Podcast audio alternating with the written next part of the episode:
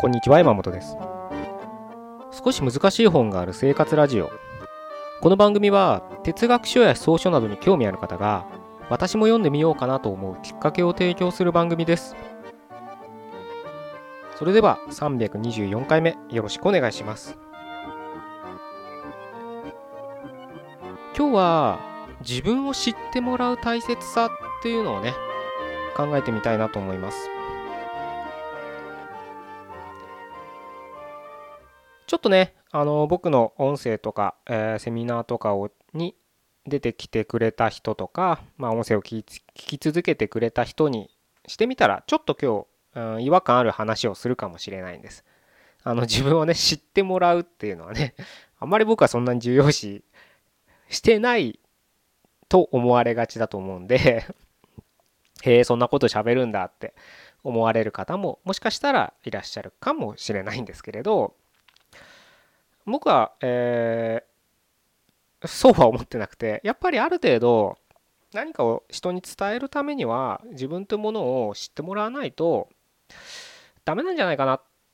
と思ってます。というのもそうしないと伝わるものも伝わらないっていうふうに考えてるんですね。まあ当たり前っちゃ当たり前なんですけどね。うん。でもそれをちょっと改めて考えてみたいなと思うんです。というのもつい最近ねあのオードリーの若林さんって芸人いらっしゃいますよね。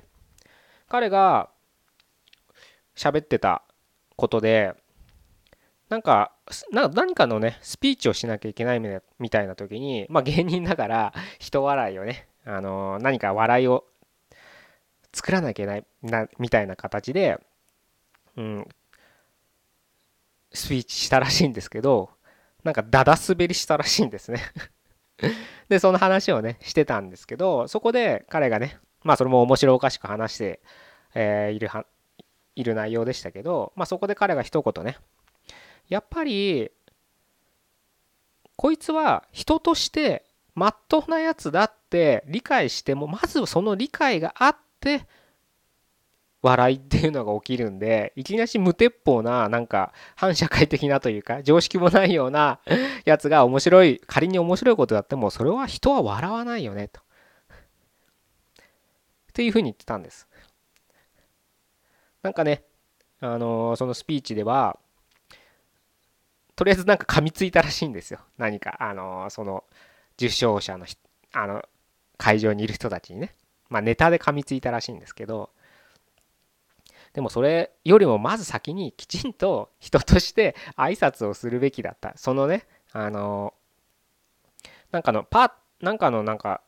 開局何十周年とかあるじゃないですか。そういったパーティーだったらしいのでなんかおめでとうございますみたいなことを言って あの始めればよかったみたいな反省してたんですけどまさにそうですよね。当たり前あのそれ聞いて僕は当たり、そうだなと思ったんですよ。それはもちろんね僕オードリーの若林さんお会いしたことはないですけれどまあ彼はねあのテレビとかいっぱい出てるはずなんです。雑誌とか本とかも書いてますよね最近はね。そういった形でまあ売れっ子芸人って、えー、言える人だとは思うんですけど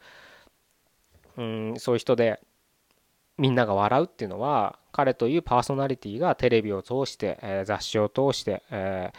ライブを通してねみんなに知れ渡ってるから彼の作った笑いで人が笑顔になるわけです。そういった彼のパーソナリティっていうのがまず人としてこの人はあの僕らと同じ生き物だっていうのがやっぱみんな共通地平であるから笑えるんですよね。でまあその場はねその開局パーティーはだだ滑りしたって言ってましたけど本当にその通りあその通りって何回も言って申し訳ないですけどし、まあ、顔だけ知っててもなんか常識もないやつとか挨拶もできないやつとかなんか人前で不埒なことするやつとかねもう人とは思えないよね。愚劣な行為とかする人はどんなに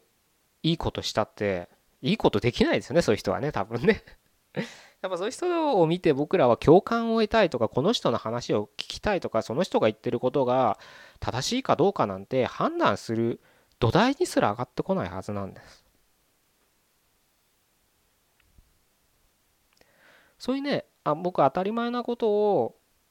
改めてお笑いってやっぱりすごく大変なねジャンルで、えー、まあどのジャンルだって僕らだってねサラリーマンというジャンルで苦労してる人もいっぱいいると思うのでどこがいいどこが悪いとかじゃなくてやっぱり生き残りのね生存競争が激しいとこですよねお笑い業界。まあ芸能界っつったらいいのかな、うん、そういったところで一線でね活躍し続けてる人の言葉だからこそなんとなくねあやっぱり当たり前なことをきちんとわかあの体感してるんだなっていうふうに思ったわけです。僕もね実際まあお会いしたことある人の方が少ないはずなんです。あの僕は別に隠れてるわけじゃなくて読書会もやってますしセミナーもやってるのでまああの会場にねおは足を運んでいただければお会いする機会はあるんですけれどそれ以外でね、いつもどっかのなんだろうな自分の店舗とか構えてるわけじゃないし、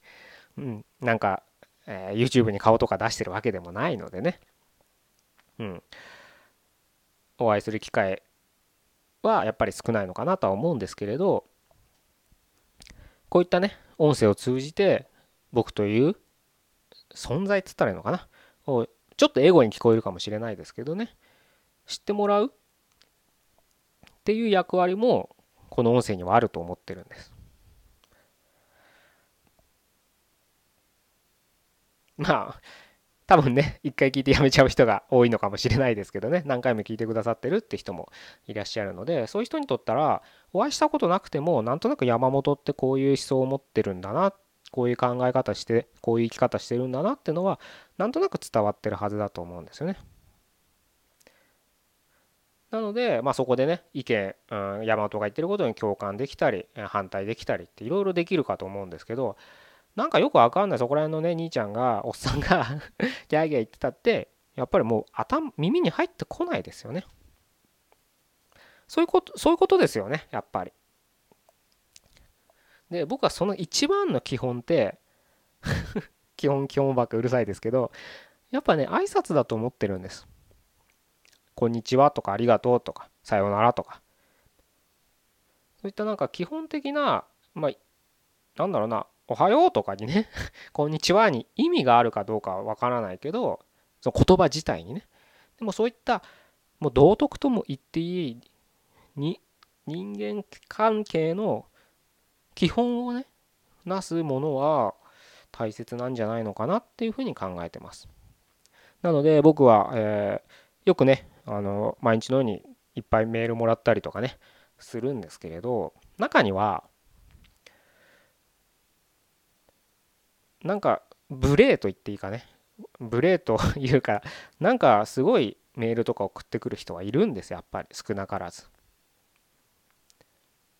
自分の言いたいことだけ押し付けてくる人。だ多分そういう人って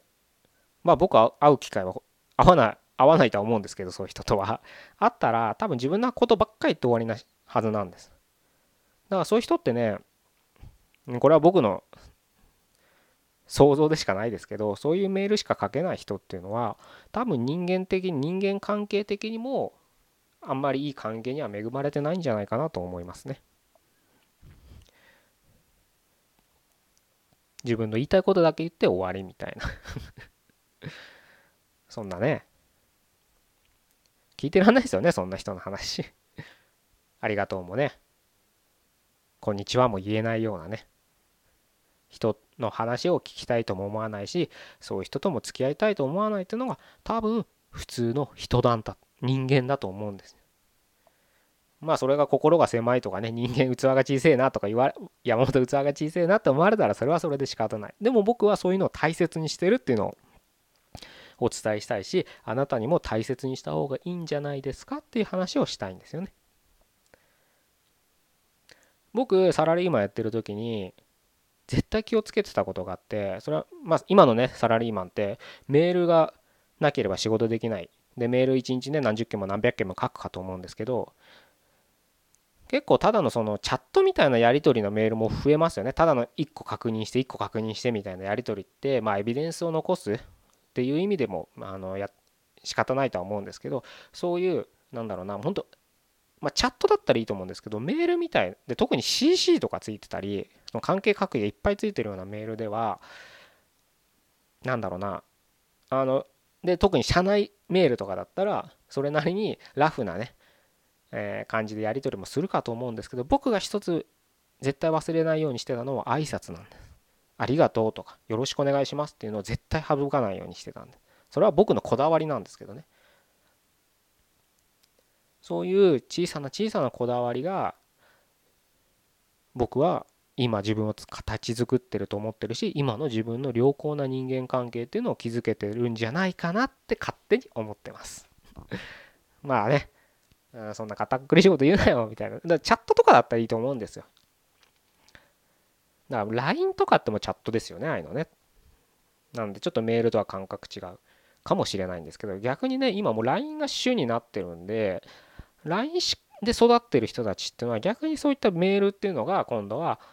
簡略化しになってくるんじゃないかなと。まあ別になんだろうね古臭い考えたって言われたらそれまでですけど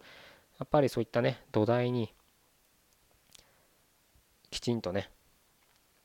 ある自分の軸というかね土台があるかないかで全然違った風景にな自分がね歩く人生の風景っていうのは全然変わってくるのかなというふうに思ってますので今日はそういう話をさせていただきました。ちょっとね説教臭く聞こえた人には申し訳ないですけれど是非ねうん明日も明後日もしあさっても仕事の人が多いと思うので少し気に留めていただけたら嬉しいなと思います。じゃあ324回目以上で終わりたいと思いますね。ここまでどうもありがとうございました。